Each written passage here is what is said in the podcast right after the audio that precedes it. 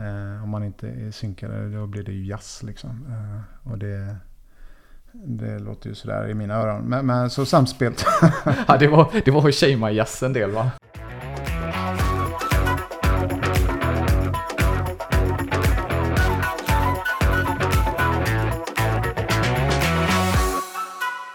Ska vi liksom halvskarpt börja lite? Ja, det tycker jag. Ja, jag. Okej, okay, så att vi ska ju spela in lite podd här nu. Mm-hmm.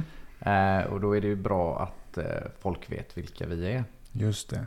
Ska du eh, kanske börja? Ja, jag kan börja. Jesper Gunnarsson heter jag och är en av eh, podddeltagarna här, eller poddledarna. Eh, jag jobbar som eh, agil coach och har gjort det ett antal år och... Eh, har väl bakgrund i många år i agilt arbetssätt, men eh, som coach och coachar olika företag, organisationer, eh, håller utbildningar, föredrag och nu uppenbarligen också håller på med podd här. Mm. Äntligen. Äntligen, så att det, det jag har, det ska sägas då att jag har även en liten agil blogg då. Så ja, du har fuskat lite med bloggandet ja, tidigare. Det har jag gjort så. Och jag, om ni hör det så är det svårt att skilja på podd och blogg i min mun. Det kommer ut olika, men i det här kontextet så äh, tänker jag podd hela tiden.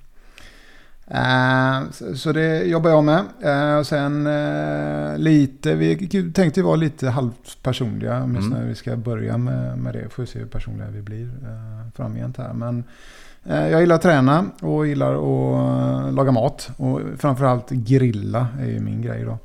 Äh, så jag tror att jag har äh, sex olika grillar. Äh, och det, jag tror det är en för mycket, men... Äh, Ja, de får ju plats. Jag har ju sett grillarna mm. och vi har ju kört en grill när jag har varit där ja. i alla fall. Uh, och de får än så länge plats. Får än så länge plats. Så att, uh, det gillar jag. Uh, och det kommer ju bli uh, mer om mig. Men uh, Alex, vem är du då? Mm. Så Alex Augustsson. Jag uh, jobbar som uh, R T för det företaget jag jobbar på. Jag mm. uh, jobbar med SAFE.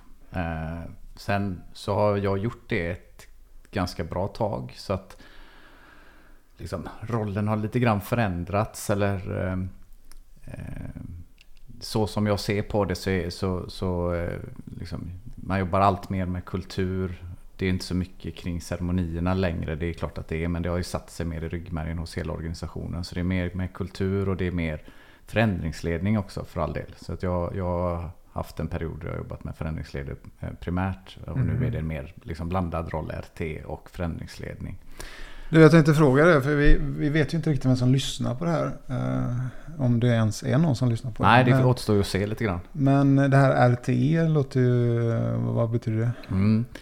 Jag tror att det är, det är en sak som vi får absolut återkomma till, men det kallas för Release Train Engineer. Uh, och jag vet inte egentligen om namnet i sig säger så mycket mer än vad förkortningen gör, för mm. den är också sådär. Uh, men det handlar om att, att se till så att organisationen har ett flöde. En R T är liksom kanske som någon slags uh, Scrum Master, skalad Scrum Master, om man ska förenkla det. Mm. Och då kanske man har ett antal team, uh, gärna fyra till sju team sådär, för det är en lagom nivå. Uh, tyvärr ser det väl ut som att det ofta är fler team, men... Uh, Och man stöttar, eh, servar de här teamen, eh, plockar bort hinder, hjälper till att det blir eh, ett bra flöde. Eh, och i den mån det behövs så kanske man liksom synkar, och så att de leveranserna de här teamen har gemensamma, att, att de eh, liksom visas upp på ett bra sätt för stakeholders et cetera. Just det. Och jag kan väl lägga till då att du nämnde ju även SAFE då. SAFE är ett, det är kanske största skalade agila ramverket. Och, ja, just det. Och jag nämnde aldrig det, men jag har sån här SAFE S P C, det är en sån här, man tar en speciell certifiering, och det, åtminstone för några år sedan klingade det rätt gött. Nu vet ja, hur klingar det nu liksom? Ja, jag vet inte riktigt. Nej. Den hänger kvar där i alla fall. Men, jag, ty- jag tycker inte, det är ju inga konstigheter att ha en S P C, det handlar nog mer om hur, hur man förhåller sig till det, om man är liksom mm. mer agil agnostisk eh, ja. eller om man är eh, liksom SAFE taliban. Ja, precis. Och det kan väl säga att jag är rätt agnostisk när det kommer till agilt lite mm. grann. Man, man gör det som funkar mm. lite grann. Sen kan man, tycker jag det är bra att ha en, lite mallar som ändå de här ramverken är, och se hur, hur tänker de här. Kan mm. vi använda det? Kan vi applicera? Så kan man utvärdera, nej vi behöver ändra. Liksom, det där funkar inte. Eller ja, det här var ju faktiskt jättebra. Mm. Det hände ju också. Mm. Um, ja, men jag bara ska runda av mm. lite min historia. Där. Ja, precis. Ja. Förändringsledning, och sen så har jag jobbat lite som produktägare och jobbat lite med business eh, som businessanalyst och med mjukvarutestning, så där har vi det nog, eh, min bakgrund. Eh, utöver det också, så som det har blivit, så jag jobbar lite med att skapa rollspecifika utbildningar. Mm-hmm. Efter pandemin då så var det tryck på att ha eh, onlineutbildningar. Så det har hjälpt tvärs eh, företaget där jag är att eh, eh, skapa utbildning för Scrum Masters och Product Owners bland annat. Liksom. Just det. Eh, det. Då kanske vi kommer in till vad den här podden då ska handla om lite grann här. Mm. Eh, för vi har ju redan slängt oss med både akronymer och speciella ord. Eh. Ja, vi har tappat, tappat de få lyssnare vi hade. Ja, precis då. Så Vad, vad, tänker, vad tänker du, Alex, att den här podden ska handla om då? Ja, men på någon slags generell nivå så, så blir det väl om arbetslivet. Men med tanke på vad vi har i, i ryggsäcken så kommer det bli eh, väldigt mycket fokus på eh, agile development eller agila metoder eller mm. vad vi nu kommer kalla det. Så där kommer vi djupdyka en hel del. Sen kan jag väl tänka mig att det blir en hel del förändringsledning och ledarskap och eh, organisationsteorier kring detta, men med koppling till det agila, för det är där någonstans vi, vi står. Så det utgångspunkten kommer bli det. Ja, jag håller väl med där, för jag tycker alltså de sakerna du nämner där sitter ju, eller ibland är förutsättningar för agilt arbetssätt. Mm. Och, och, eller åtminstone finns det väldigt, väldigt starka kopplingar till vilket ledarskap eller vilken organisationskultur man har för att ett agilt arbetssätt kan fungera, eller möjligtvis varför det havererar då. Så det känns ju väldigt angenämt och angeläget, skulle jag egentligen säga, att, att prata om, om de olika sakerna också. Mm. Ja, har vi något namn på den här podden än, eller?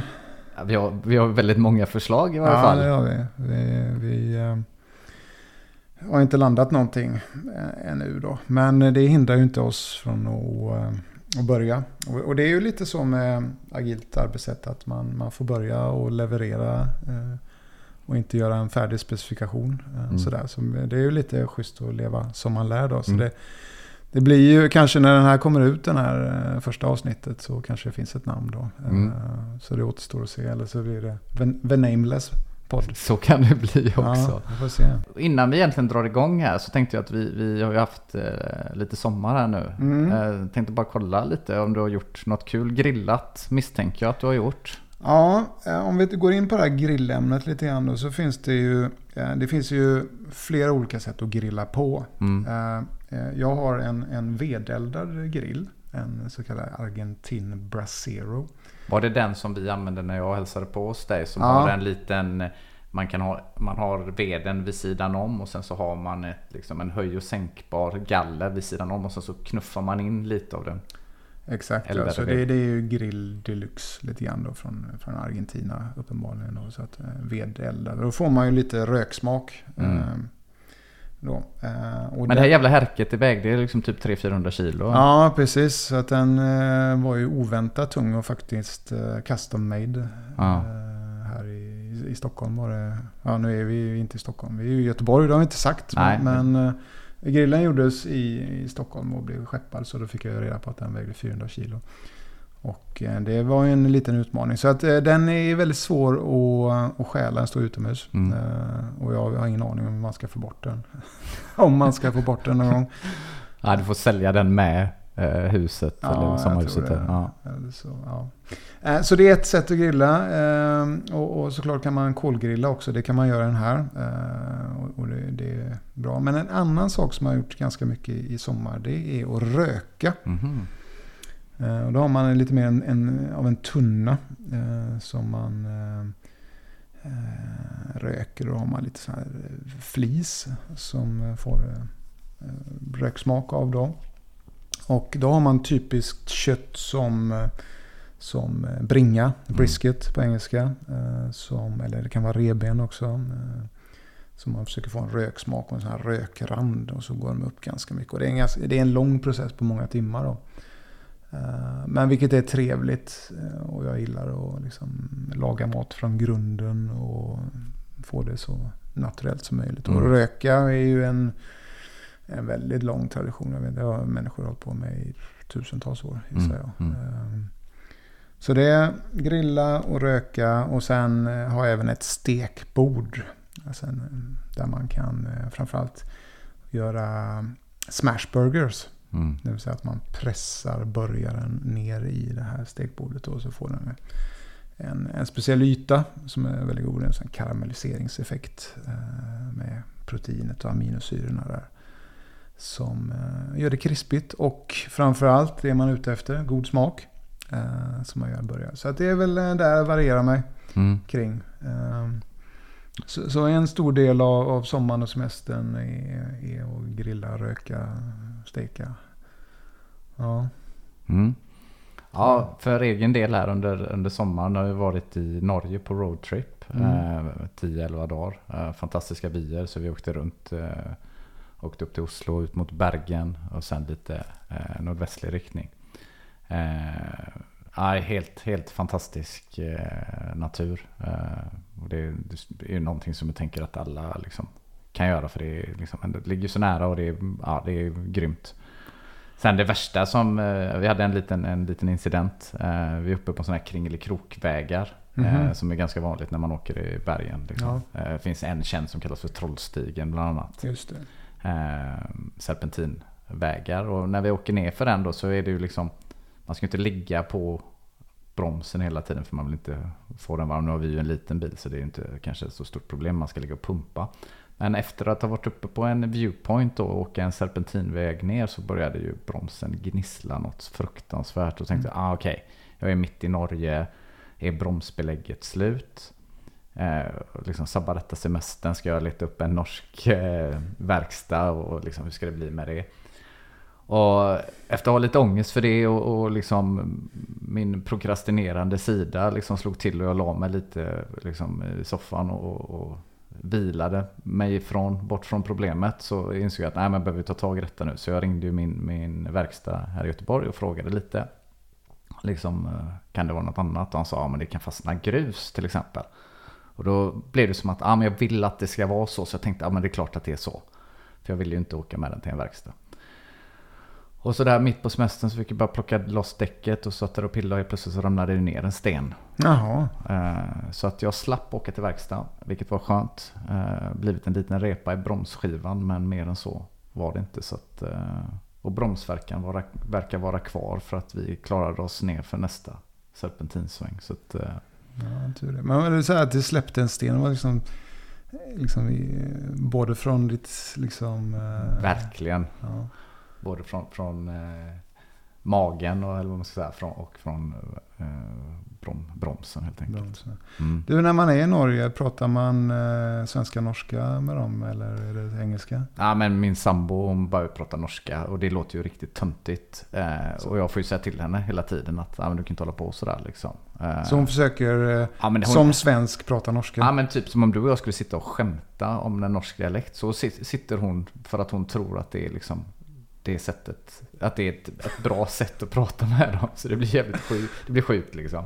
Så jag har fått säga till henne, men visst, man kan ju liksom, den här, vad ska man säga, man gör språket lite mer skandinaviskt. Jag kan säga könner, fast jag säger liksom det på, jag pratar svenska men säger könner eller huske eller ja, vad det nu kan vara mm. liksom. Så man använder vissa ord bara för att förenkla det lite, och jag märker det även när vi hade interaktion med, med personer i Norge, att de gör det också. När de pratar sinsemellan, då är det ju liksom en nivå. Mm. Men så fort de pratar till oss, då är det också så här, ja men de, framförallt folk som har jobbat inom turistnäringen som är lite vana liksom, då ändrar de lite ja. ord och så. Så att, det är ett väldigt lätt land att vara med, ett fantastiskt land att vara med, och lätta människor att ha att göra med. Ja, där har vi lite check-in. Lite check-in, ja. ja vad hände sommar, grillning och... Norge. Norge. Jag har hänt fler saker, men vi kan prata om det tills nog kanske. Ja. Vad tror, tänker vi att det blir idag? Ja, vi satt och spånade på det lite grann, och det är ju så när man, man gör en podd så får man ju faktiskt förbereda sig lite då. Även om man vill att samtalet ska flöda fritt så, så tänker vi lite grann så att vi kan vara tydliga med det att vi, vi skript, har inte skriptat någonting där. Men däremot har vi lite stolpar som vi tänker att vi ska prata kring då. Och varför säger vi det då? Jo, det är för att transparens är ett sånt här ledord kring hur, hur man jobbar, och så, så jag tycker det är värt att nämna det då. Och ja, som sagt, agilt arbetssätt och ett, ett fundament eller en grundsten eller hörnsten eller vad man vill kalla det är ju team mm. och teamarbete. Mm. Så vi tänkte att vi börjar där, eller hur? Mm. Finns det någon anledning till att vi väljer just team som vårt första ämne? Jag tänker historiskt och hur vi har jobbat ihop. Ja, det finns en väldigt god anledning till det, att, att vi har eh, arbetat eh, med team och teamutveckling och haft eh, både eh, utbildningar mm. på företag, men vi, har, vi tror även att vi gjort ett webbinar mm. vid tillfälle och, och, och pratat om det. Då. Så att det var väl ett ämne som vi eh, känner oss väldigt bekväma med, som är... Jag ska inte säga att vi ska återanvända så, men delar av det här har vi pratat om tidigare, så vi kan det. Mm. Så det känns ju tryggt. Ämne som vi tycker är viktigt också. Ja. Och, så vi tyckte att ja, men det känns som en bra, bra start. Bra, men okej. Ska vi liksom börja enkelt och, och svara på den enkla frågan, vad är ett team? Ja, tusan är det. Och...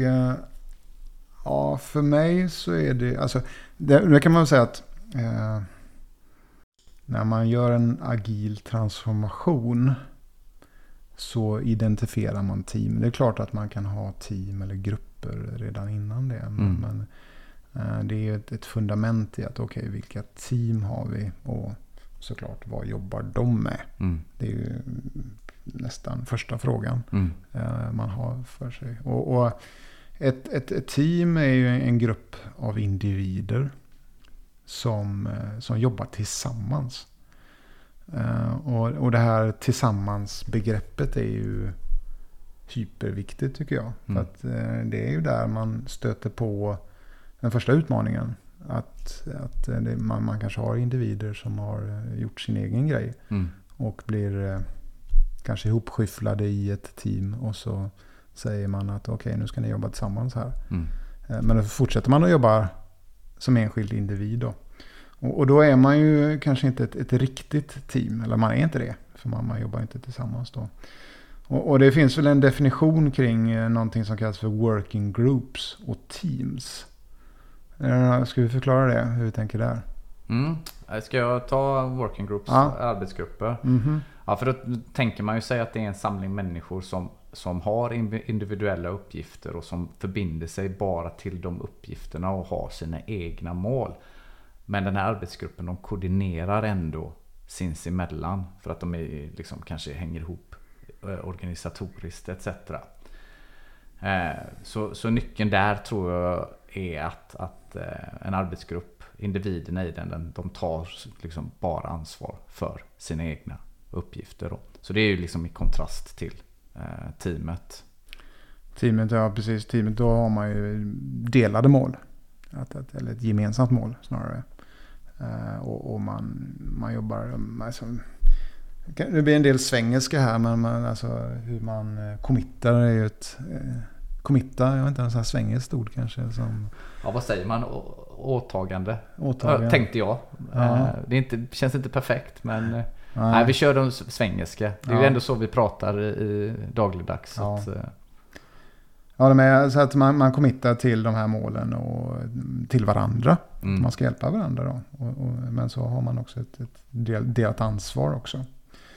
Och då eh, närmar man sig att, att, att vara ett team när man har de sakerna. Eh, och det finns väl en, en liknelse kring här som mm. vi kan mm. dra till, kan du det? Ja, absolut. Så vi, vi brukar ju likna detta då vid en, en busstation och ett musikband. Och busstationen ska då representera arbetsgruppen. Och det finns ju en gäng människor liksom som springer runt på den här busstationen. Du kanske är ute efter att nå din din spårvagn, någon annan är ute efter sitt tåg et cetera. Och man koordinerar sig på så sätt liksom att man inte... Jag vill bara stanna där för att det, det är en jävla lustig busstation där man ska åka spårvagn och tåg. Ah, ah. Eh, det är riktigt. Vi säger centralstationen i Göteborg. Ah, okay. Ja. Så på centralstationen så någon ska med sitt tåg, någon ska med sin spårvagn och någon ska med sin buss. Och man liksom koordinerar. Man har egna mål, man behöver komma med dem i tid et cetera. Så man koordinerar så att man inte springer in i varandra. Mm. Sen ett musikband då, eh, där är man ju liksom i uppgifterna lite beroende av varandra. Man är beroende av att man har en trummis som liksom håller takten. Man är beroende av en basist, man är beroende av en gitarrist, man har en sångare et cetera. Och där är ju målet att ge publiken en så bra upplevelse som möjligt. Så där är man ju verkligen eh, ömsesidigt beroende av varandra eh, för att få ett så bra resultat som möjligt. Så den liknelsen... Eh... Den är ju bra där. Och med musikbandet så ska man ju vara samspelt. Ja. Då låter det ju bra lite grann. Annars blir det ju en kakafoni av oljud ja, bara. Verkligen. Eh, om man inte är synkade då blir det ju jazz liksom. Eh, och det... Det låter ju sådär i mina öron. Men, men så samspelt. Ja, det var det var tjejmajazz en del va? Ja, ja alltså, det, alltså det... Sorry för er som gillar jazz där, men jag är mer eh, trummor, bas, sång, gitarr. Ja, det är väldigt intressant att, att jazz, då får alla bara gå lös hur de vill själva. Nej, men där, alltså, det är klart att, att i ett team då, man spinner vidare. Och det är mm. klart att... Eh, Ibland så kan ju någon spela solo mm. och det är fine. Men om alla spelar solo samtidigt mm. då blir det inte så bra. Mm. Så att det är en i taget kanske då. Och det där blir också en, tänker jag, en mognadsfråga i teamet. För man mm. kan tänka, ta och liksom spinna vidare på musikbandsliknelsen. Att initialt, ah, men då är det rätt bra om vi följer noter eller liksom hur vi, hur vi har bestämt det. Eh, och eh, efterhand så kan man, ja men kör solo mm. et cetera. Så det, det är helt klart en mognadsfråga. Tänker vi något mer kring arbetsgrupper och teams? Ja, alltså jag har också på senare tid funderat lite kring det här med fotbollslag mm.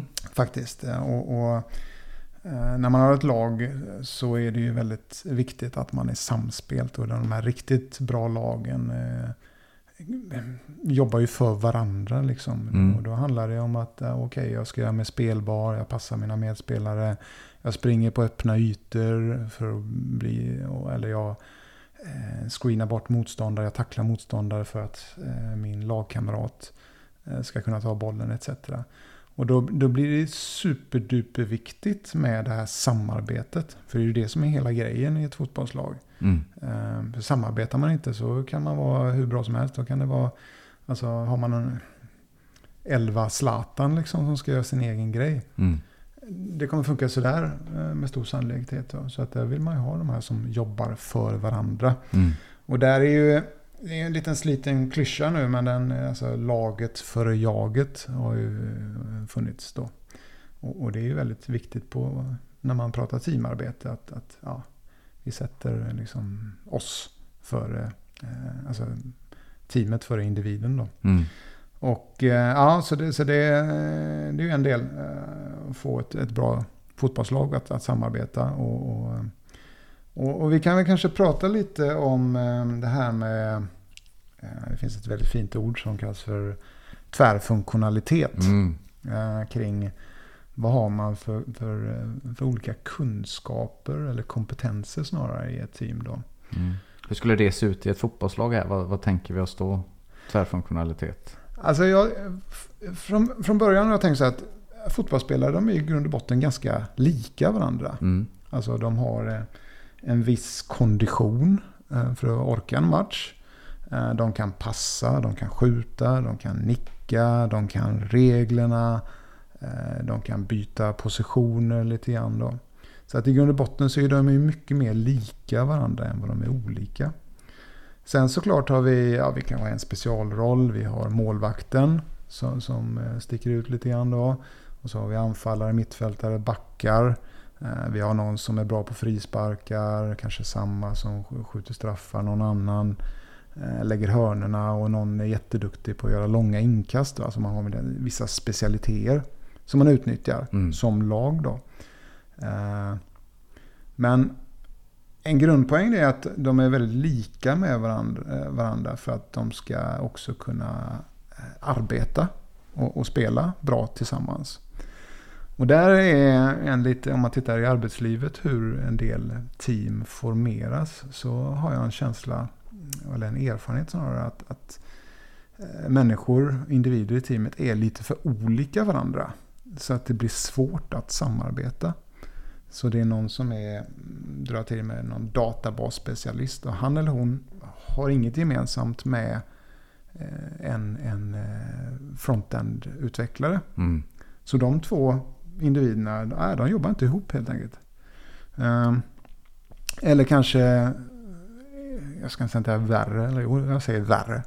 Personer som jobbar med hårdvara och mjukvara i samma, i samma team då. Och då är det väldigt tydligt att de har helt skilda kompetenser och kan inte samarbeta. Mm. Eh, även om de så ville. Mm.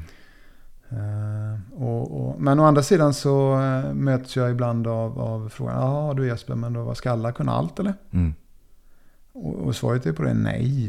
Eh, men, men det är att man ska kunna några saker, inte bara en sak. Och man formerar ett team där man har överlapp mellan varandra. Mm. Och då närmar man sig det här som är på engelska som, som är collaboration och cooperation. Och det där kan man såklart eh, särskilja. Alltså, eh, collaboration, då, då tänker jag att okej, okay, jag gör någonting först och sen fortsätter du, mm. Alex, med den. Mm. Och då, det är ett typ av samarbete. Men medan cooperation, okej, okay, nu gör vi det här ihop. Mm. Uh, och, och de där och plus det har man det vid individuella arbete såklart då. Men att man växlar mellan de här tre, individarbete, collaboration och cooperation. Mm, mm. Så.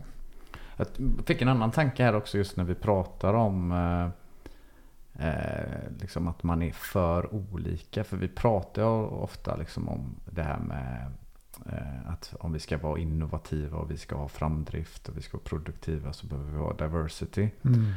Och nu kan man väl säga liksom att det här med diversity, det handlar ofta väldigt eller nästan enbart bara om hur vi ser ut och sådär. Men om vi tar ett annat perspektiv på diversity och, och, och, och tittar på ja, men vad är det vi kan och så vidare, så, så kan man ju se att, att om, vi, om vi är väldigt lika, extremt lika, eh, då blir det inte så mycket innovation och liksom, vi tänker lika och vi kan exakt samma sak.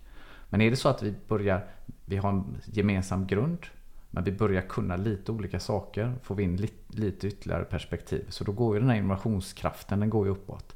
Men vid någon punkt så kommer den ju vända igen. För att om vi är totalt olika, vi har inte samma grund att stå på, då kommer det bli för svårt med alla de här sakerna som du pratar om att växla mellan individuellt arbete, cooperation och, och collaboration, och då får mm. vi inte de här effekterna som vi eh, är ute efter. Alltså effekten av om man är bra på att samarbeta, eh, det är ju att då blir man mer produktiv. Mm. För det är ju lite syftet med att, att ha högpresterande team. Liksom. Att okej, okay, då producerar vi mer partidsinnighet. Mm. Men är, är, är känslan hos individen att den nödvändigtvis känner den sig effektivare? Gruppen som sådan blir produktivare, men kan indiv- hur, hur upplever individen? Ja, det är en intressant fråga, för jag tror att eh, många gånger kan man eh, känna att, att nej, vi blir mindre effektiva. Mm. Ska vi sitta och göra samma jobb två personer ihop mm. när jag skulle kunna göra det själv? Mm. Hur blir det mer effektivt? Mm. Det är ofta en, en invändning man får eh, initialt i alla fall. Eh, men sen när man provar på det så har man ju väldigt positiva effekter eh, kring sådana saker som kvalitet. Eh, alltså, vi har ibland pratar om över four eye principle, så vi får fyra ögon på det här arbetet. Mm. Och eh, sen bara i dialogen liksom, okej, okay, idéer som man kan man göra så, kan man säga, nej men det här är bättre. Mm. Eh, och den aspekten på det som man kombinerar de kunskaperna man har. Och på, och på tal om kunskaper så är det ju också så att det blir ju en, en, en kunskapsöverföring. Mm. Förhoppningsvis åt, åt bägge hållen mm. kring eh, när man, om det, man utvecklar kod eller man skriver ett dokument eller vad, vad det är mm. som, ska, som, som ska skapas då. Eh, som är väldigt viktigt då, som man inte får om man sitter ensam. Eh. Jag tänker lite grann så här typ att om vi pratar lite grann fördelarna med en arbetsgrupp eh, kontra fördelarna med ett team mm. så, så, så kan man ändå se att det kan finnas fördelar i en arbetsgrupp att ja, det är effektivare för individen eller det kan vara effektivare för individen. Det beror lite på vad man lägger in i det här. Liksom att det ständiga lärandet till exempel, ja, det kanske blir hämmat, men om jag är duktig på det jag gör, ja, då kan jag uppleva att jag blir mindre effektiv. Och nackdelarna med en arbetsgrupp eh, lite grann att folk kan känna sig utanför. Jag menar, har man mål på övergripande nivå i organisationen till exempel så, så eh, ja, men hur relaterar det till, till mitt jobb eller min kontext eller där jag befinner mig, så man kan känna sig lite, lite isolerad. Och således blir ju fördelarna med teamet att, att vi har pratat om det att ja, men det verkliga arbetet kan bli mer produktivt och medlemmarna hjälper varandra. Exakt, exakt. Och det som en annan fördel med det, det är att ibland pratar man om hur robust ett team är. Mm. För hur det än är så, så är ju inte alla på plats jämt. Det finns eh, folk blir sjuka, folk har semester, eh, någon är upptagen med något annat. Eh, då. Och eh, kan man ungefär samma saker då mm. så kan alltid någon annan göra det här arbetet som, som behövs för stunden så att det inte fastnar. För en problematik är om man har ett, ett gäng specialister som kan varsin sak då. Så är någon borta så ja, då, då, då stannar det av mm. det arbetet och kan återupptas först när den personen är tillbaka då. Mm. Och det blir inte produktivt mm. såklart då. Mm. Så, men men det, det finns ju såklart eh, ska jag säga, en glidande skala här. Det är inte så att det är liksom, här går linjen då. Men, men eh, när man känner att man eh, kanske börjar, alltså ett telltale sign är ju lite grann när man pratar, börjar prata om, om vi och oss mm. som, som, som team. Eh, alltså när man funderar på att förflytta sig från ah, vad, vad ska jag göra till vad ska vi göra? Då är det också ett ganska bra kännetecken på att det här börjar faktiskt bli ett team då. Mm, men vad tänker du typ så här, man kan se på de här i LinkedIn och det är mycket, det är mycket annonser nu här på höstterminen och mm. vill du jobba i mitt team? Mm. Alltså, jag gillar inte det. Och jag, ska man säga, jag, jag kräks inte på det, men liksom, det är som en genomstekt biff va? Mm. Det, det gör man inte utan det, det ska utan vill du jobba i vårt team mm. vill du jobba med oss? Ja, men man hade, man hade behövt liksom, vi pratar fotboll igen här mm. vi snackade om det tidigare liksom, att, att om du ska säga mitt team då får du ju äga. Då får du äga det. Då ja. får du vara han den här Chelsea. Roman Abramovich ja, om inte men, han har gått och gömt sig någonstans. Ja, det är Det är lurigt vad han är. Liksom. Mm. Jag vågar inte svara på det. Men han, det är ingen transparens där. Uh, nej, men det är klart. Alltså, äger du ett företag och du vill jobba i, i mitt företag eller i mitt team så, så kan man säga det. Men annars skulle jag rekommendera er som skriver de här att, att uh, byta ut mitt till, uh, till vårt. Mm. Och, och jobba med plural lite grann. Mm. För det, det är plural och team hör ihop. Liksom. Mm. Uh, there's no I in team. Mm. Uh, det är en annan sån här skön klyscha som man... Som jag kände för att dra till mig nu. Mm. Helt enkelt. Men om jag syr, bara syr ihop mm. tanken där kring fördelar och nackdelar med team. Och, och den nackdelen som, som jag skulle kunna se med team då. Det är ju det här som vi har pratat om individerna. Hur kan de växa? Och ibland kan det bli så att man liksom jagar the greater good. Och, och framför vad som är bra eh, för individen. Så det kan vara en risk då. Och sen så har vi också pratat om det att teamen ofta har en fördel med att de är mer produktiva, men de kan ändå ha problem med liksom, åtminstone upplevd ineffektivitet. Eh, jag vet inte, tänker vi något speciellt kring det? För att jag tänker att det kanske är oftast de, liksom, de organisatoriska processerna i ett företag inte stöttar team, utan de är uppbyggda på, ja, kanske på individer. Alltså jag vet inte om jag håller med, det är kanske, kanske är din erfarenhet, men ofta i agila modeller så har man ju, alltså man jobbar med backlogs och man jobbar med arbete som man har gjort, och sen finns det kanske någon eh, sprint review eller iteration review eh, och retrospektiv och sådana saker mm. där man faktiskt reflekterar över eller visar upp, ja det här har vi gjort. Mm. Och det blir väldigt tydligt eh, om man gör det här på rätt sätt då, att mm. det här har vi gjort, och då kan man säga, okej, okay, för de senaste två veckorna så har vi faktiskt gjort ett stort arbete, eller vi har produktionssatt något nytt, eller vi har lärt oss någonting eh, lite grann. Mm. Och då får man en, en transparens i att, att okej, okay, vi gör ju faktiskt saker tillsammans då. Mm. Eh, men sen kan man väl säga att, att det, jag ska inte säga att det är vanligt, men det förekommer ju att att team säger så, nej men vi har ingen demo för vi har inte gjort något mm. bra som mm. vi vill visa. Mm. Uh, men det är snarare en kulturfråga mm. än, än att man inte har gjort någonting. Mm.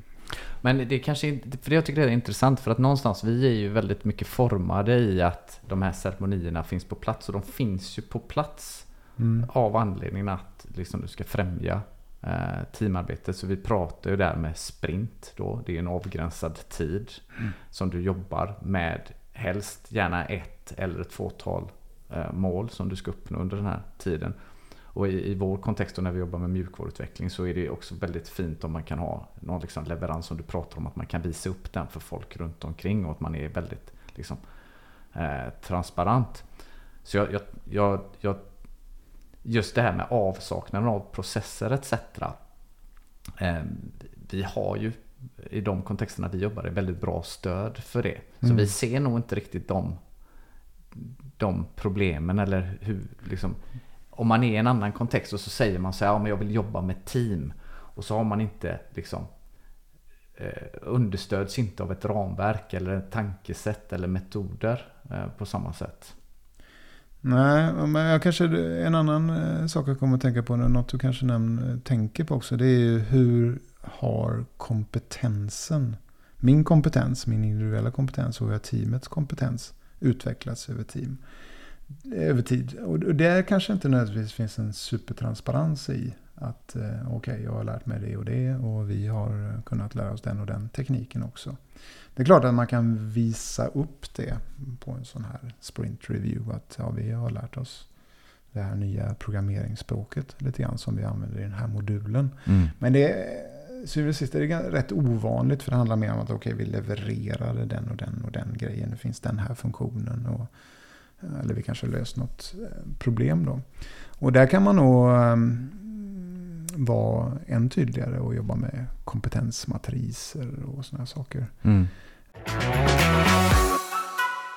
Något annat vi borde prata om, det är ju hur, så att säga, hur bekväm man är med att, att tala om vad man faktiskt kan och mm. inte kan. Mm.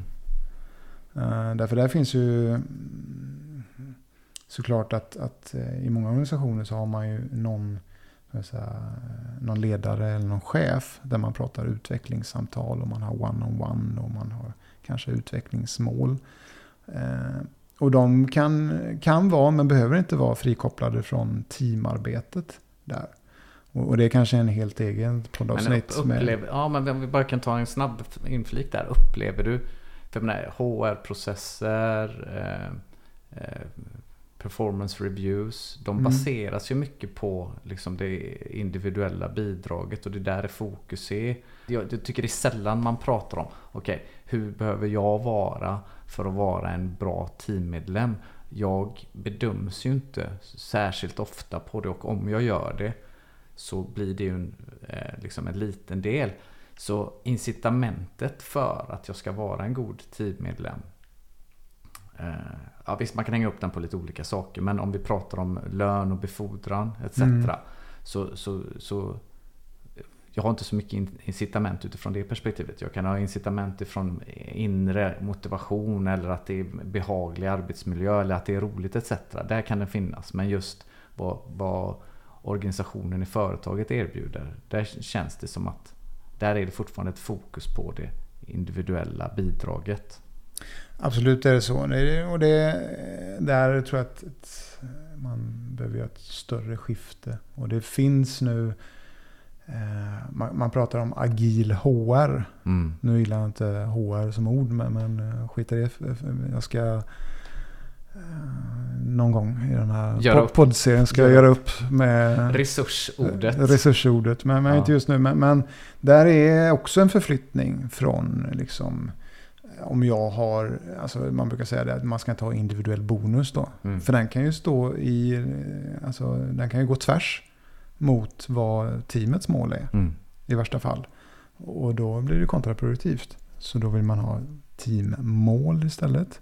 Eh, som man då kan eh, eventuellt få bonus för då, om det är sådana saker.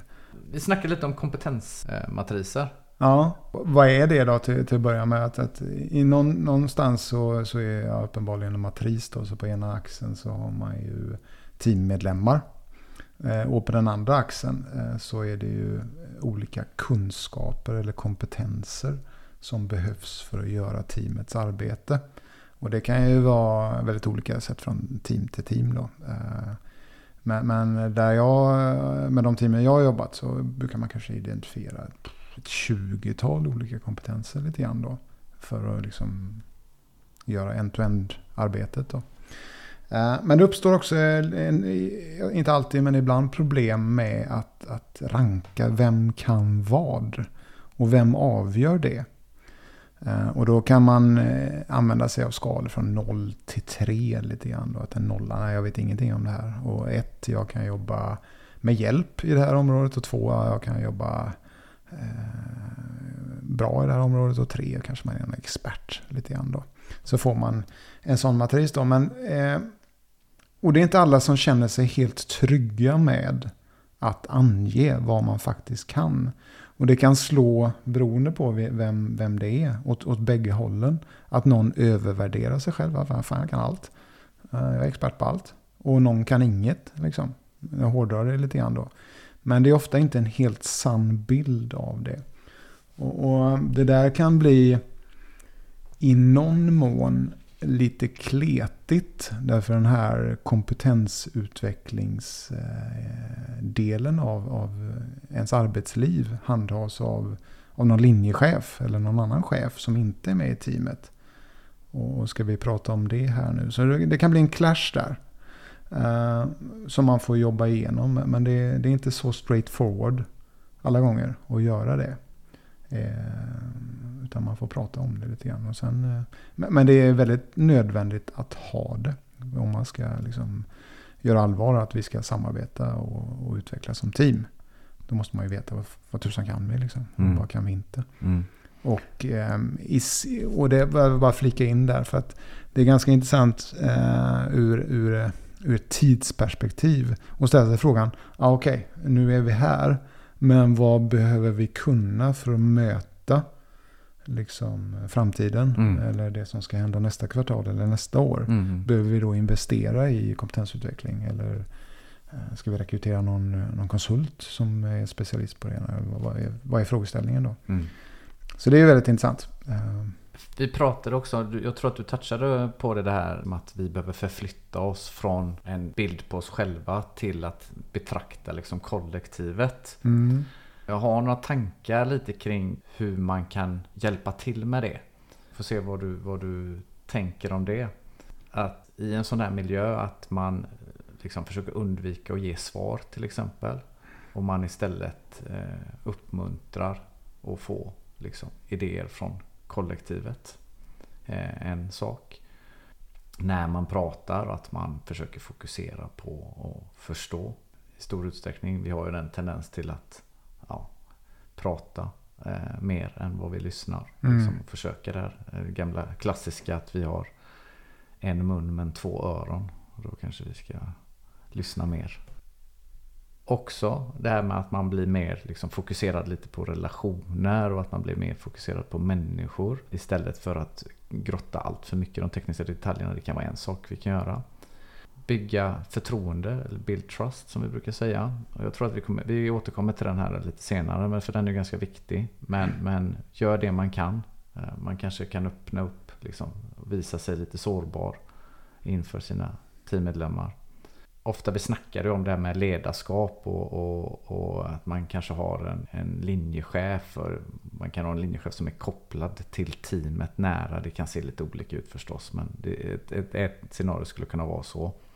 Det gamla traditionella är ju att ledaren säger vad man ska göra. Men i en transformation till att vi börjar betrakta oss mer som ett kollektiv, då kan ju ledarskapet rotera och bero mer på situationen. Mm. Alltså jag, nu var det en helt knippe med sköna saker du ja. sa där.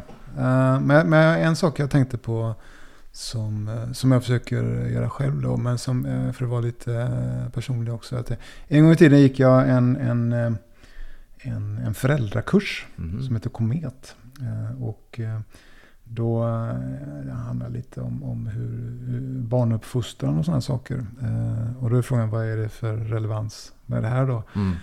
Men, men det, det som var en, en takeaway där var att, att uppmuntra barnet när barnet gör bra saker. Mm. Eh, och det funkar väldigt, väldigt bra i teamarbete också. När någon gör något bra eller några gör något bra, för tusan, säg det då. Mm. Eh, var tydlig med det. Fan, det här var ju skitbra att, att du har gjort det här eller att ni har gjort det här. Eh, Och så att säga, lys på det goda. För det fina är då, då får man mer av det. Mm. För så funkar vi människor. Ah, någon, jag fick berömma, då gör jag mer av det här. Så mm. kanske jag får mer beröm. Uh, mer, för det är lätt gjort att fokusera på det som, som inte funkar. Och det är klart att det är, det är helt åt uh, skogen, så får man fokusera på det. Men uh, målet är ändå att, att pff, lys på det bra. Mm. Uh, uppmuntra det bra grejerna och... och förflytta fokuset från en själv till ja, vad gjorde mina team- eller lagkamrater bra lite mm. grann då. Mm. Och det blir ju dessutom mycket roligare att jobba i allmänhet också. Mm. Uh. Så där snackar vi om en hälsosam feedbackkultur mm. helt enkelt. Ja, ja. Bra. Jag tänker mycket kring det här rent generellt, för att jag menar, liksom, vi går i skolan och man får sina betyg. Jag vet, nu var det ju ett tag sedan vi gick i skolan, så det, jag vet inte om det har förändrats någonting. Du är ändå barn som är i skolåldern. Mm. Men det var ju individuella arbeten och, och även om man gjorde något grupparbete så var det liksom ens individuella contribution som, som i allra högsta grad bedömdes. Så den ligger ju till last lite grann för en, för det är ju den liksom blueprinten man har med sig i uppväxten. Och sen så finns ju också det här, vad ska man säga, hjältedyrkan. Vi har ju en tendens att liksom plocka upp eh, hjältar och, och, och, och man kan ju se det också, typ att ja, men chefer på lite högre positioner, att det blir en aura kring den här mm. eh, chefen. Och det är också en sån här aspekt som jobbar i motsatt riktning mot som att komma till det här med team.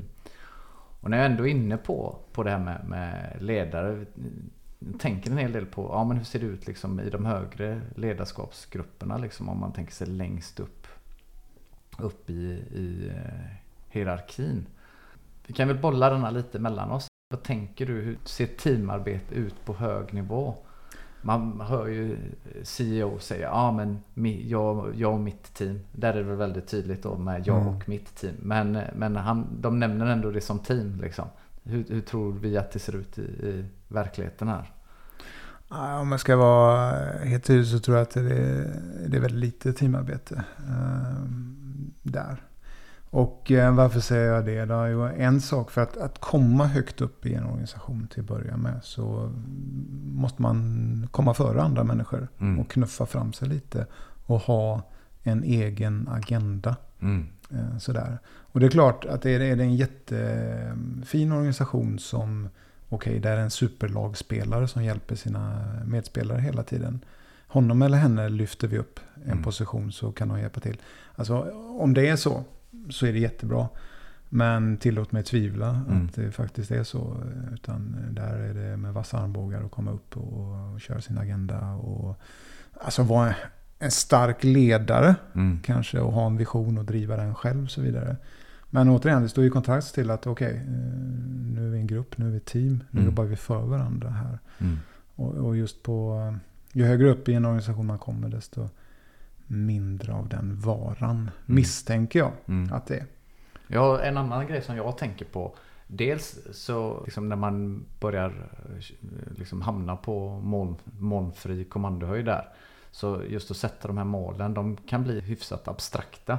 Ja, men öka företagets prestation eller implementera den här strategin och så vidare. Och då blir det liksom svårigheten då att inte ha ett konkret mål. Det blir också, ja, men kan vi samlas kring någonting som vi jobbar gemensamt för? Där kan finnas en utmaning, tänker jag mig. Och sen en annan sak som jag, jag eh, tänker mig, och liksom jackar väl in i det du sa, att de sätts ihop utifrån sin individuella kompetens, och de får också någon slags formellt ansvar för ett, ett visst område. Och uppgifterna som de har känns som att det hamnar mer i de respektive områden. Så de är inte formulerade. Det, finns, det är inte liksom, eh, vad ska jag säga det? Det är inte teamuppgifter, utan det är nästan icke-teamuppgifter. Det är den individuella, ja, men går du till din eh, organisation och gör bla bla bla. Så här tänker jag också eh, kring det då, att, att det du är inne på, att okej, okay, å ena sidan så har vi våra ledningsgruppsmöten, om det är så vi kallar dem. Å andra sidan så jobbar jag med min enhet. Mm. Eh, men, men det vi pratar om eh, när vi pratar team eh, framförallt då, det är att man jobbar hundra procent eh, i sitt team allt som oftast. Mm. Alltså man är inte med i två team. Alltså jag är inte med i Örgryte och I F K Göteborg och, och liksom lirar varannan match eller sådär, utan jag är med i ett team och spelar där, eller om det är ett musikband liksom. Jag kan inte spela i två samtidigt, och det är väl någonting som ligger i fatet för en sån här ledningsgrupp då, att de, man spenderar inte hela sin tid mm. i den gruppen då, till skillnad från kanske en, en produktutveckling, man utvecklar en produkt och då kan man faktiskt vara mer eller mindre hundra procent. Mm. Det är klart att det finns alltid någon typ av overhead som tillkommer. Men, men arbetet man gör, gör man hundra procent i sitt team då. Mm. Sen kan man ju se att, att det, i vissa organisationer så finns det delade resurser mellan team då. Men det är jag ingen, så att säga, förespråkare av. Utan vad är ett team? Ett team i taget lite grann. Mm.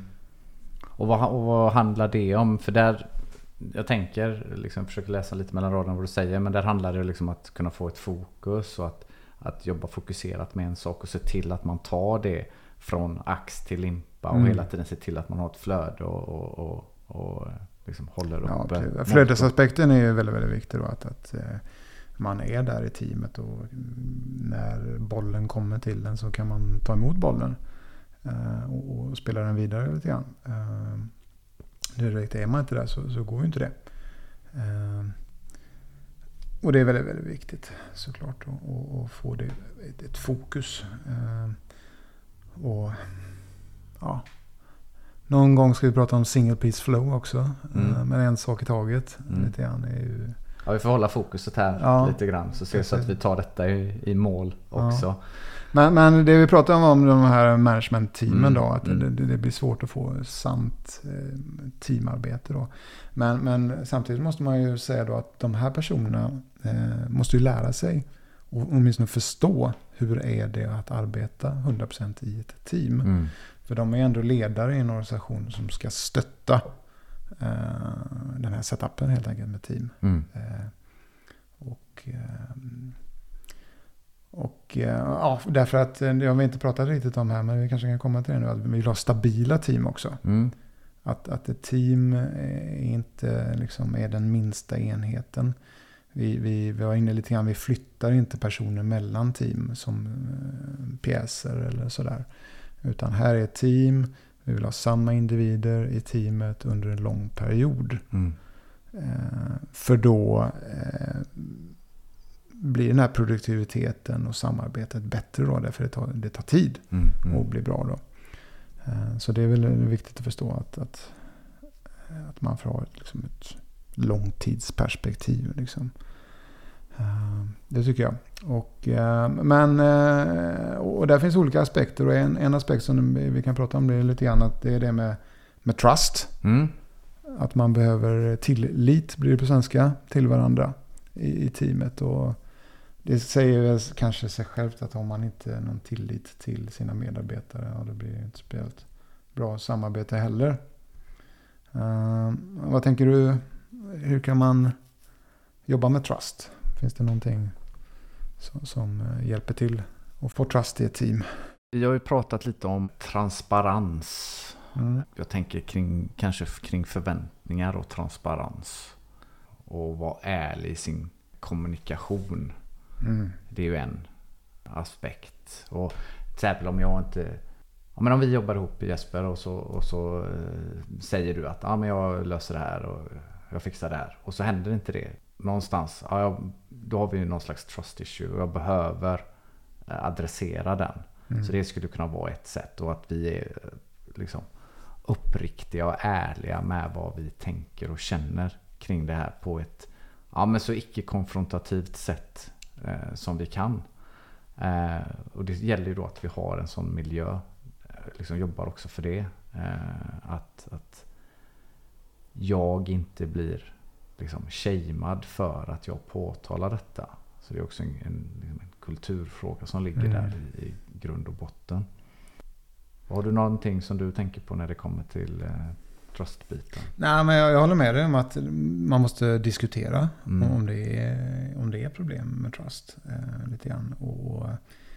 Eh, En, en annan del är ju liksom vilka, vilka förväntningar har vi på varandra. Och det kan man ju diskutera. Och det finns ju eh, inte ovanligt att man har någon working agreements eller team agreements. Där man sätter ner lite stolpar kring hur, vad, vad, är, vad är reglerna i det här teamet. Mm, mm. Och det känns ju som att man börjar oftast med det liksom lite ytliga liksom, mm. kring tider, kring... Liksom fördelar vi man, man eh, prattid eller vad det nu kan vara liksom, till att översikt och förändras och, och handla mer om att mm. ja, men hur, hur kan vi tillåta eller hur kan vi hjälpa varandra och vilka beteenden eh, kan vi promota då, så att vi får de här liksom, uppriktiga eh, och ärliga diskussionerna. Precis, eh, och så, så det, det är ju en bra då. Sen, sen finns det ju alltså det finns ett ord som heter distrust, som när det, det inte och liksom, vad, vad ska man undvika då? Alltså det, det är, mots, det är vad ska jag säga, motsatsen, men att, att information göms. Mm. Att det, det är bara jag som har den informationen. Den, jag fick det mejlet mm. för två veckor sedan mm. som jag inte kommunicerat till det andra. Det kan ju vara ett information och alltså bara att man är självisk mm. på något sätt och mm. har en egen agenda mm. som inte... ligger i linje med, med teamet. Och där jäcker vi ju inte det här med att organisationen behöver ju liksom eh, ha eh, liksom en kultur på plats som gör att ah, det, jag gör inte på detta sättet. Mm. Och likadant det här med, du snackade om innan med sprint reviews och demos då, att när man har någonting och även om det inte är klart, jag vill ju ha, och det här är ju hjärtat av, av det agila och vi kommer ju återkomma till det, men, men att jag vill ha feedback så tidigt som möjligt. Så mm. sitt inte och, och, och göm saker. Var inte rädd. Och då kommer jag återigen tillbaka till det med kulturen. Liksom att, ja, men jag, vi ska kunna ha en kultur där jag ska kunna komma med mitt first shitty draft till dig. Utan att jag blir betraktad som en idiot. Utan du ska kunna få en, en, en bra dialog kring. Ja, men det här... Vad kan vi göra bättre? Vad kan vi förändra? Mm. Vad behåller vi? Vad tar vi bort? Etc. Ja, och det är ju lite experimentlusta. Mm. Att man ska kunna experimentera lite. Ligger väldigt i. Och det, nästa steg på det är ju en typ av innovation. Mm. Och det vill ju alla organisationer vara innovativa. Mm. Såklart. Men det börjar ju med att vi har något förtroende och tillit och, till varandra. Och ett annat ord som kanske ligger på tungan för, för några av er som lyssnar på det här är ju psychological safety. Mm. Som är trust och psychological safety är ungefär samma sak. Det är inte samma sak, men det är ändå väldigt angränsande till varandra. Att, att man känner sig säker på sin arbetsplats. Och, och att man har då tillit till sina arbetskamrater. Mm. Och, och trust är kanske väldigt mycket i teamet då. Medan, eller jag ska inte säga medans, men, men psychological safety kan ju vara i, alltså, vart man än är i sin organisation. Det kan vara utanför sitt team. Mm. Man pratar med andra team eller pratar med andra delar av organisationen, så ska det finnas en viss säkerhet om man ska kunna säga, jag ska inte säga vad man vill, men man ska, det ska inte vara som att okej, okay, nu går vi på möte och här finns den chefen och det är ett politiskt rävspel, så mm. nu kan vi bara säga A men inte B. Mm. Och så har vi ett litet försnack hur mm. vi ska lägga upp det här mötet. Mm. Ja, då vet man att äh, här är det inte riktigt bra liksom. Mm. Ehm, då. Så, så det är väl psychological safety. Men det handlar ju allt från att liksom kunna ställa frågor eller mm. ifrågasätta mm. utan att liksom, eh, få negativa konsekvenser. Och att den här uppfattningen, att den är delad av alla. För det tycker jag är en ganska viktig nyckelkomponent. Vi pratar ganska mycket om psychological safety. Och, och liksom det sker, kan ske lite grann på individnivå. Men det är också att den här delade uppfattningen. Och att det verkligen är, sitter i organisationens D N A. Jag har en kort grej från Amy Edmondson. Hon som ändå har myntat uttrycket psychological safety. Eh, som ändå är lite intressant. Jag tänker att vi bara fördjupar oss lite kort i den. Mm-hmm. Och i hennes forskning så har hon tittat på eh, olika eh, sjukhus. Och hur mycket eh, man tittar på hur många fel, eh, med, medicineringsfel man gjorde. Och sen så rangordnade de också de här sjukhusen på från hur bra de upplevdes vara till hur dåliga de upplevdes vara. Och resultatet var ju då att eh, hon blev lite överraskad för att det sjukhuset som upplevdes som bra och som, som liksom lyckades leverera bra sjukvård till eh, patienterna, de hade också de flesta eh, medicineringsfelen. Och det kan ju låta lite motsägelsefullt då. Och det var ju då hon började liksom gräva det här och, och konstaterade att miljön på de här sjuk, eh, sjukhusen som, som var bättre eller högpresterande om man, om man vill använda det uttrycket, eh, det var att de hade en kultur där det var okej att, att eh, liksom, eh, ifrågasätta, det var okej att liksom titta. Och man såg också eh, det här med att vi gör ett fel, ja, det är någonting vi kan lära oss någonting av. Så att vi hade den här återkopplingen av, vi betraktade inte eh, vi betraktade oss som en learning organization, eh, i, kanske i större utsträckning än en, en, en execution mm. organization. Så det var, det var eh, intressant eh, att se då. Och då konstaterade de också att ja, men då fanns psychological safety i en väldigt hög utsträckning på plats. Så man, man i princip vågade, jag gjorde fel här. Mm. Och så kunde man rapportera det. Mm. Och, och det hände inget eh, hemskt. Nej. Eh, utan att det var uppmuntrat. Mm. Då. Relativt välkänt är ju det här Project Aristoteles som Google, jag kommer inte ihåg exakt när det var tjugoelva tjugotolv någonting, när de liksom, okej okay, nu ska vi gå till botten med, ja men vad är ett högpresterande team, och man vände och vred på allting. Man tittade på ja, men sammansättning av teamen, introverter, bara introverter eller blandat eller extroverter eller eh, olika eh, yttre attribut som, som kön et cetera, fritidsintressen, bla bla bla. Och i den kontexten så de kunde inte hitta någonting, så de fick gå tillbaka till, till ritbordet. Och, då, och när de då liksom grävde andra vändan, då kom de fram till då att okej, okay, psychological safety, det hamnar på, eh, på topp, på första plats då, som den viktigaste faktorn att eh, lyckas få till högpresterande team. Som en, som en förutsättning? Ja. Mm. Har vi några tankar kring det här med högpresterande team? Vi kanske till och med har några exempel. Kan... Ja, alltså högpresterande team, nu har vi pratat massa om teamen, men tydligt med ett högpresterande, det är att de är produktiva och det blir kvalitet och, och um, ofta är det väldigt tydligt att, att um, man har roligt mm. uh, när man jobbar med varandra. Och man har också fokus på detaljer, alltså mm. när man blir riktigt bra, då har man, har man ögon för det. Det hänger ihop med kvalitet förstås. Precis, och, och uh, det kan också finnas den effekten av att den, den kan vara rätt bra om man får vara lite, passa sig att, att, att man, alltså det här mellan arbetsliv och privatliv suddas ut lite grann då, därför att man, man tycker om sina teammedlemmar mm. och så gör man vissa saker privat tillsammans då. Mm. Är ju någonting som det nödvändigtvis måste inte hända, men, men det är inte helt ovanligt då. Eh, om man är duktig på att ta beslut, vad ska vi göra, men framförallt eh, den stora frågan, vad ska vi inte göra? Mm. Eh, det är en tusenkronorsfrågan liksom, i ett team, så mm. att man gör rätt saker då. Eh, och sen undviker att, att saker händer på rutin och såna här saker då. Men Man har även det här innovationstänket med nya idéer.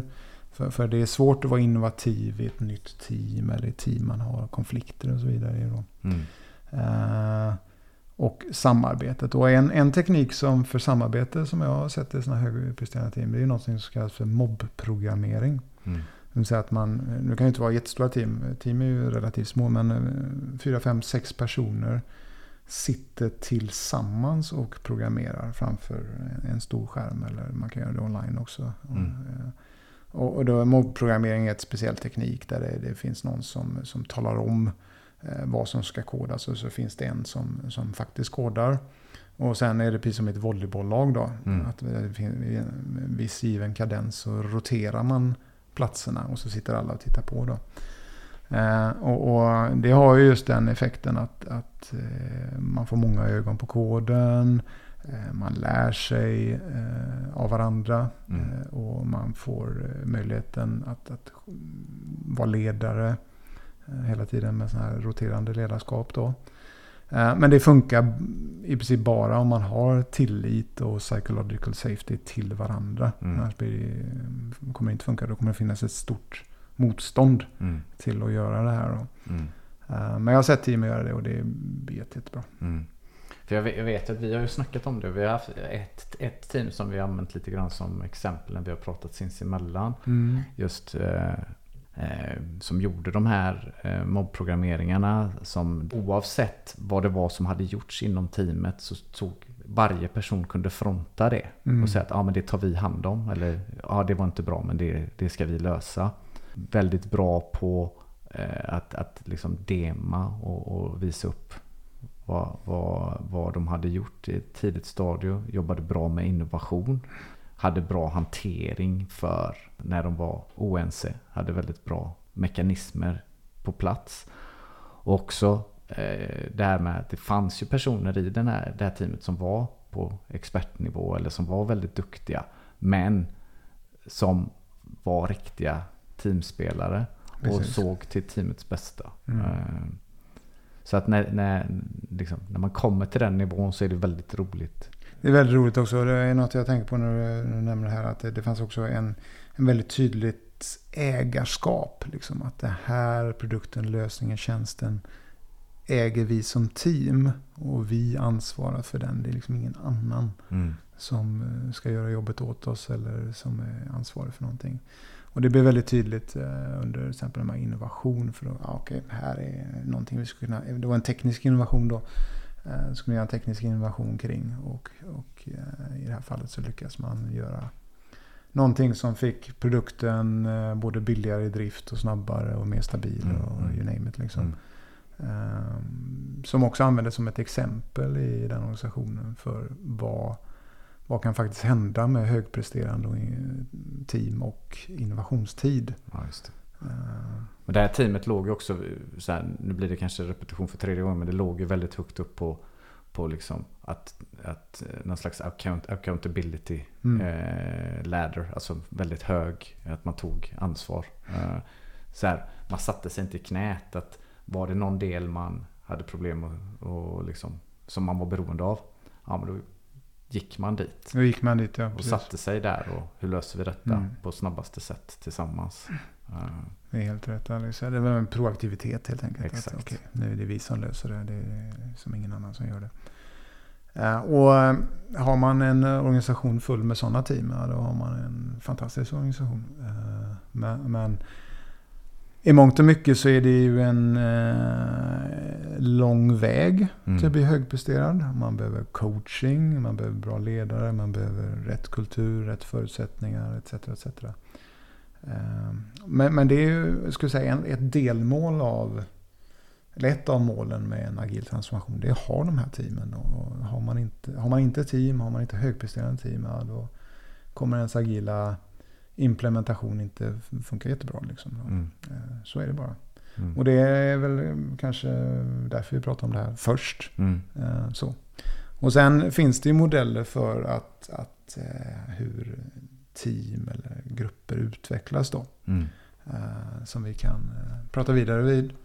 vid tillfälle. Mm. Uh, för det är ett ganska djupt ämne i sig självt. Mm. Ska jag säga. Mm. Vad tror du? Vi har ett buzzword uh, som jag tänker på som inte avhandlat. Empowerment. Vi har avhandlat det men vi har inte kopplat det till, till just det. Uh, ska vi ta det och så rundar vi sen? Mm. Empowerment. Mm. Alltså, jag pratade tidigare om, om ägandeskap. Att man uh, är... Alltså, vad blir det? Jag drar till med bemyndigad, kan det vara det? Mm. Du får ta dina egna beslut kring, kring sin, sin produkt eller lösning eller tjänst då. Eh, och det ligger i det här termen att vi vill decentralisera beslutsfattandet. Mm. Eh, det vill säga att ja, du eller ditt team, ni Alex, i er team, ni får ta beslut om vad ni ska göra, mm. hur ni ska göra det och när ni ska göra det. Och det är ganska intressant för det är liksom att ja, ibland finns det ledare som säger att ja, okej, um, ni ska göra det här, men jag, jag skiter lite grann i hur ni gör det. Det, det får ni, det är ni empowered. Men um, där är också lite coachning att, att vad man ska göra. Det är faktiskt en frågeställning. Man är empowered att bestämma vad man ska göra. Det är klart, i en stor organisation så har man en massa beroenden mm. till andra team och förväntningar och det finns strategier och så vidare. Men, men en del av en teams empowerment är att man själv får bestämma vad ska man göra. Och, och då kan man ibland komma över i någon typ av sån här bucket-tänk. Man har olika hinkar. Här är liksom strategiska initiativ. Nu ska vi göra en del sånt arbete. Och här har vi teknisk skuld, buggar och refaktorering och omskrivning. Det måste vi också göra. Mm. Och sen har vi, det finns några andra team här som vill att vi ska göra någonting.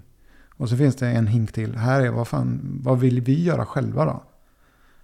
Och så får man såklart ha en diskussion. Och där det är någon typ av produktägare. Där har vi framförallt det största inflytandet. Hur det där ska fungera. Men att man har, liksom, man är empowered, för att gå tillbaka till ordet, att, att bestämma till viss del själv vad man ska göra, hur mm. man ska göra det, när man ska göra det. Hur långt kan man dra detta? Kan man tänka sig att, att man liksom, ansvarar för rekryteringsprocessen in i teamet? Det kan man absolut göra. Uh... Alltså någonting som är, alltså det är klart att, att rekrytera framförallt anställda personer mm. är ju någonting som man kanske inte lägger i ett team, därför det, då får man ett visst, eller väldigt mycket mer ansvar med mm. det, för det. Men däremot så har jag varit med om själv att, att rekrytera konsulter mm. relativt frifräsande mm. i ett team, att ja, vi behöver en, två personer till mm. okej okay. Då gör vi vad som krävs för att hitta dem mm. och intervjua dem och skriva avtal med dem. Mm.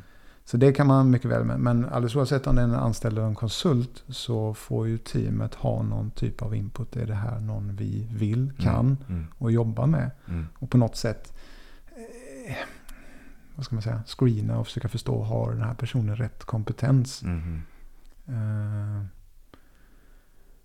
För annars är man ju inte så empowered. Att, ja, här står Greta, kom här nu. Mm, mm. Ska jobba med er. Mm. Varsågod. Mm. Jag har pratat, snackat med en kollega som har jobbat på, på Apple. Och där finns en liten intressant take. Att där har de en, en rekryteringsansvarig som är väldigt tätt kopplad till eh, teamen. Mm. Och de har ju väldigt många liksom, intervjuer i olika delar, och de, de är väl också lite hemlighetsfulla, kanske mer hemlighetsfulla än andra eh, företag. Eh, och då sa han att väldigt mycket av hans tid gick ut också. Det var inte bara att utveckla produkt, utan det gick också åt att vara med i de här rekryteringarna. Och jag, jag kommer inte ihåg exakt hur mycket han sa, men det, men det var liksom, vi snackade typ en, en femtedel av, av tiden, mm. alltså väldigt mycket mer än, än vad vi eh, kanske är vana vid. Eh, så det, det, det, var, det är ju en intressant take på det. Att, att, eh, ja. Just när det gäller rekrytering där. Ja, det är intressant, väldigt intressant. Och det är klart, eh, å ena sidan så pratar vi om att vi vill ha stabila team. Mm. Och i den bästa av världar så okej, okay, vi har ett team, det är stabilt över tid och alltså det, är, det är månader, kanske år i samma team mm. lite grann. Nu ser verkligen inte ut så riktigt för att saker och ting händer vare sig man vill eller inte. Det är liksom föräldraledigheter och folk byter jobb och grejer. Så det blir förändringar. Men vad jag är ute efter är att, att ett mått är ju liksom någon typ av turnover rate, liksom hur många startar och slutar här. Mm-hmm. Och det vill man ju hålla ner. Mm. Det ska inte hända sådär jätteofta egentligen. Och om det, om det inte gör det då, ja, då uppstår ju frågan kring det här rekryteringsbehovet då.